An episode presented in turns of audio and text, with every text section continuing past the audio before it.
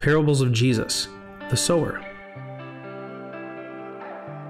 As a large crowd was gathering and people were coming to Jesus from every town, he said in a parable A sower went out to sow his seed.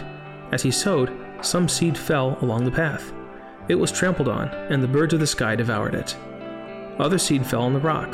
When it grew up, it withered away since it lacked moisture. Other seed fell among thorns. The thorns grew up with it and choked it. Still, other seed fell on good ground. When it grew up, it produced fruit, a hundred times what was sown. As he said this, he called out, Let anyone who has ears to hear listen.